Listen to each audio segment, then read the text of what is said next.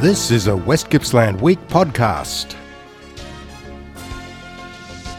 Our understanding of COVID uh, is developing continuously, and uh, the roadmaps and everything are there and confusing the heck out of most of us.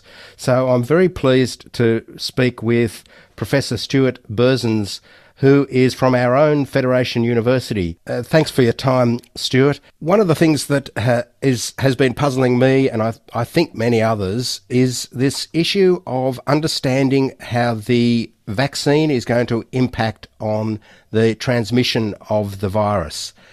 We understand that we need a high level of vaccination in the community, um, but we also understand, I think, that the vaccine itself is not 100% uh, protective for an individual. Can you explain a little bit about how that works uh, in terms of the its potential for transmission? So, so what the vaccine is doing is um, exposing your immune system to uh, to something that's as close to the virus as it, as it, can be without it actually being dangerous. So it looks very much like the virus. This is the vaccine I'm talking about, um, but it's not the virus. And so your immune system sees that and it mounts an immune response against it. And how your immune system works in general is once it's once it's encountered a particular pathogen, so a germ or, or whatever, the second and third time round, it's much much better. It responds quicker and, it, and it's a more effective response. And so that's what we're trying to achieve with a vaccine. Now, with this particular disease, um, COVID, where it infects you is mostly through your respiratory channel, so, so your nose and your throat, um, those types of areas there. Now, vaccines work, or particularly this type of vaccine, works best to give you protection throughout your body in your blood system. So once it gets into your blood, it's extremely effective at, at, knocking off those types of diseases. But it's a little bit of a challenge for COVID because the the infection initially takes place on surfaces, you know, inside your throat and inside your nose. Um, that while there is a blood supply and there is an immune there is an immune presence there, the vaccine probably isn't as isn't as effective there as it is in other parts of your body. So what tends to happen with this form of the vaccine is that it's very good at preventing the disease from getting severe. So in terms of preventing you from going to hospital, it's extremely effective. But in terms of preventing you getting infected at all, um, then the effectiveness is a little bit less, and often the the the uh, COVID will will will infect you, so you can detect the presence of the virus, but it's the vaccination stops that disease from spreading throughout your body and, and stops you developing these severe symptoms. Would it then be uh, better to tr- be looking to uh, developing something that, that actually goes through the nose, a nasal spray or, or something like that? Uh, those types of things are in development now. Yeah, there's um, certainly there's treatments that are being developed that are um, that are sort of targeting those tissues. Uh, I guess in some ways it, it, it is a tricky task because the treatments and uh, vaccines that we know that target, uh, say, the nose and mucosal tissues and things like that, um, they're then not quite as good at protecting you um, within your bloodstream. So you kind of need a combination of both, really. And so I guess uh, what you'd really want to have happen is if you were to choose between um, you know, getting a low level infection or going to hospital, you choose the low level infection. And I think so at the moment, they've gone with the vaccine approach that's going to protect as many people as it possibly can. And now we're at the stage that we've gone, all right, well, these vaccines are working really well in that area but it would be good if we could stop infection completely. And so that's where we're probably going to see some uh, some some new ideas coming up and new developments in the vaccine field that that, like you say, there'll be nasal sprays and things like that. But that's a little way down the track now. Uh, do we yet know if if um, the the immunisation produced by having the disease is the same or similar to the, the vaccination? And do you need, like, if you've had the disease, do you need to worry about a vaccination anyway? No, that's a very good question. And for some people, if they've had the disease and they've responded and their immune system has responded in a in an optimal way, shall we say, then that is effectively acting like the first dose of a vaccine. So you're absolutely right. Um, the problem is that it's difficult to predict because some people get very mild forms of the disease and some people get very severe forms. And so, just to give you an example, if people did have an infection that got into their nose, so they're technically um, positive for COVID and they'll test positive for COVID, but their immune system is very, you know, uh, it gets on top of it very quickly and the disease doesn't spread throughout their body, that is not going to provide an equivalent level of immunity that, say, a vaccine would.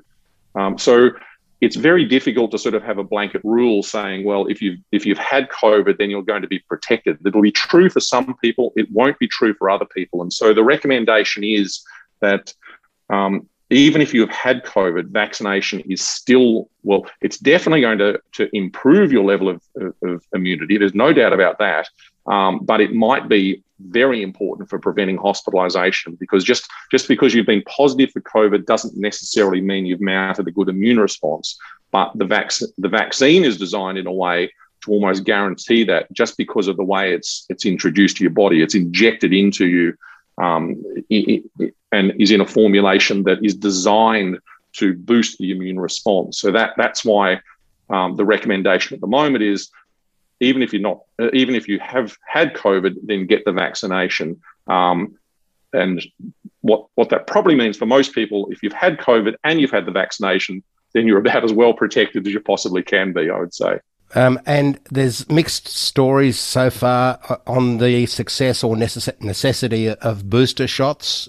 Is that getting any clearer? It is, yeah. So it, look, it's what happens with any immune response is that uh, you get sort of a, a, peak and then it sort of falls away a little bit over time. Um, and that that just sort of you know makes sense. You don't want to have a, a raging immune response uh, going to every disease you've ever had and, and staying there permanently because um, well, frankly, it'll make you feel feel a bit unwell. Um, so it's natural for it to fall away, and that's what we've seen with the vaccination as well. Um, what we've seen is the level of antibodies. So that's the main way that we sort of detect how well the vaccinations worked. The main the level of antibodies is falling away over you know a six month period. Now, what we don't have a really good understanding of is how that is impacting specifically on your ability to fight the disease because it's not a straight correlation. It, it, in many cases, as long as you've got a certain amount of antibodies and a certain amount of other immune elements, you're going to be fine. So if you've got 10 times more, it doesn't mean you're 10 times better. You're just, you know, it's, it's overkill sort of thing. So it doesn't matter if it falls away. In the real world, what seems to be happening is that there is virtually no impact on the protection provided against hospitalization and serious disease. So that's the really good news. Um, what is happening though is that we're starting to see people who have been vaccinated for, say, six months. They seem to be a little bit more likely to pick up mild forms of the disease. So the question you asked earlier on about, you know, in, uh, infection versus, uh, you know, getting getting sick, I guess it's an example of that, where those people who've been vaccinated for six months or more, it does seem likely that they're that they're uh, that more of those people are developing mild forms of COVID, but they're not going on to be seriously unwell. So it's uh, at this stage it's more inconvenient than it is um, worrying. Of course, we don't know what's going to happen in you know a year's time or or two years time. My feeling is. Uh, and this is this is reflective of, of what overseas experts are saying is that there's no great panic at the moment to get people to give people a booster shot, but it's probably not going to hurt, and probably in time, and this is I'm talking a year or two down the track, it will be helpful.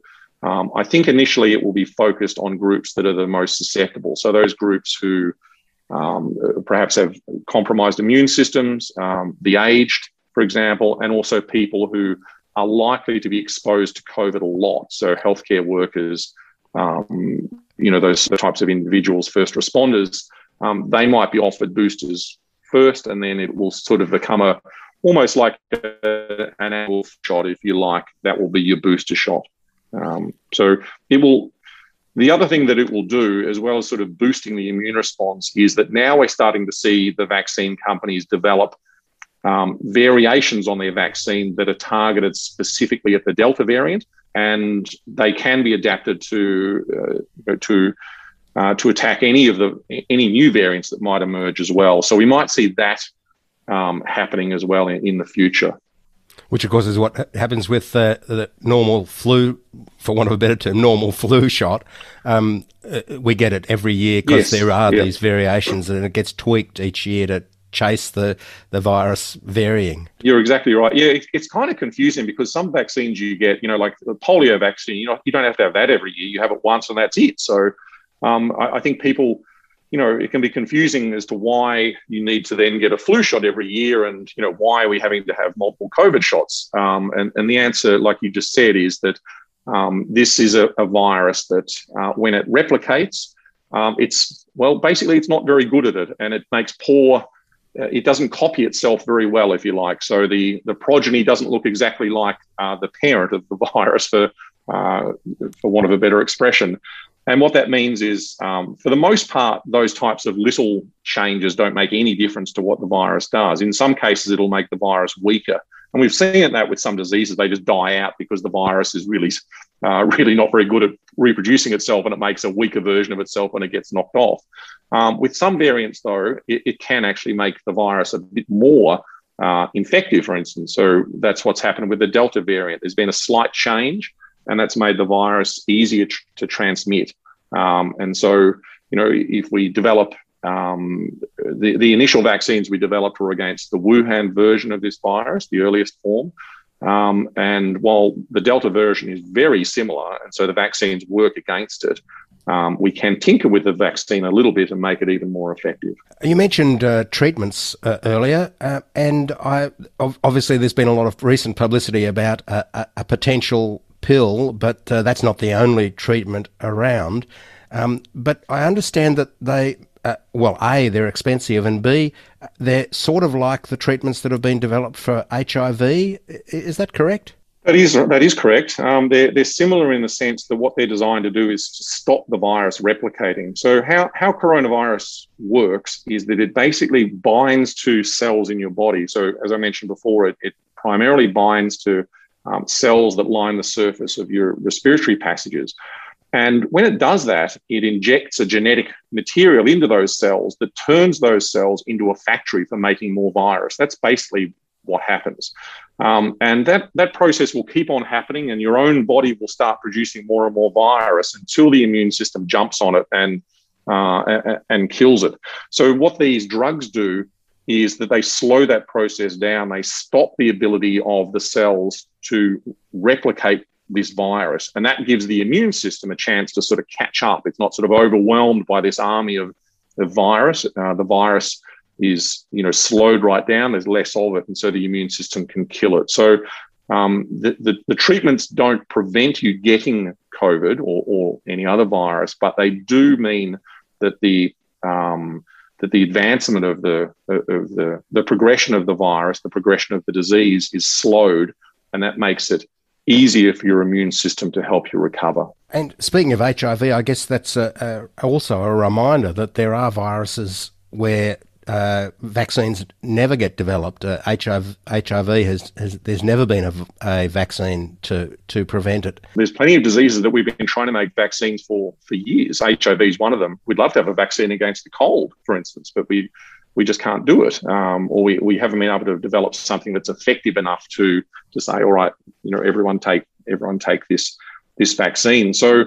Um, yes, we've been very lucky that that um, COVID has come at a time that we've made some really big advances quite recently in vaccine design. And so the mRNA vaccines, for instance, from the Pfizer one uh, and the Moderna one, that have sort of proven to be, you know, very effective.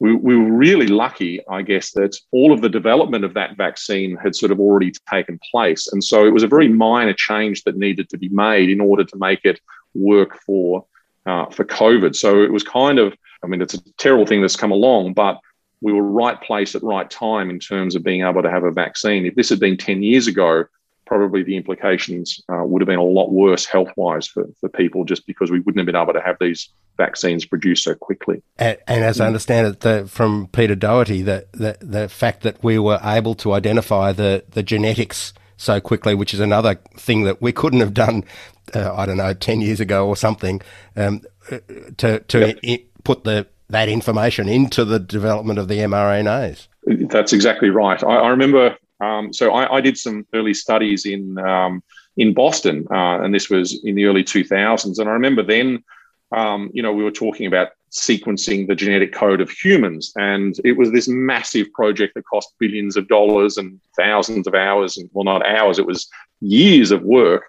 And you know, people would talking about you know what a great achievement this was, and it was. It was a huge milestone. But now that's what that type of um, information can be gathered overnight by a junior member of the lab, just sort of you know plonking a plonking a blood sample into a test tube and come back in the morning and there's all the information that previously has taken billions of dollars and, and you know hundreds of man hours and, um, and and you're exactly right that means that when something like a virus comes along we can study it and learn uh, learn about its genetic makeup very quickly, far quicker than we've been able to. And then that allows us to identify weak points on the virus that we can target using the vaccines and, using these treatments that are just starting to come along now. So, yeah, again, we've um, uh, we, have got some good weapons at our disposal to to sort of address things like that. Unfortunately, they seem to be working reasonably well at the moment.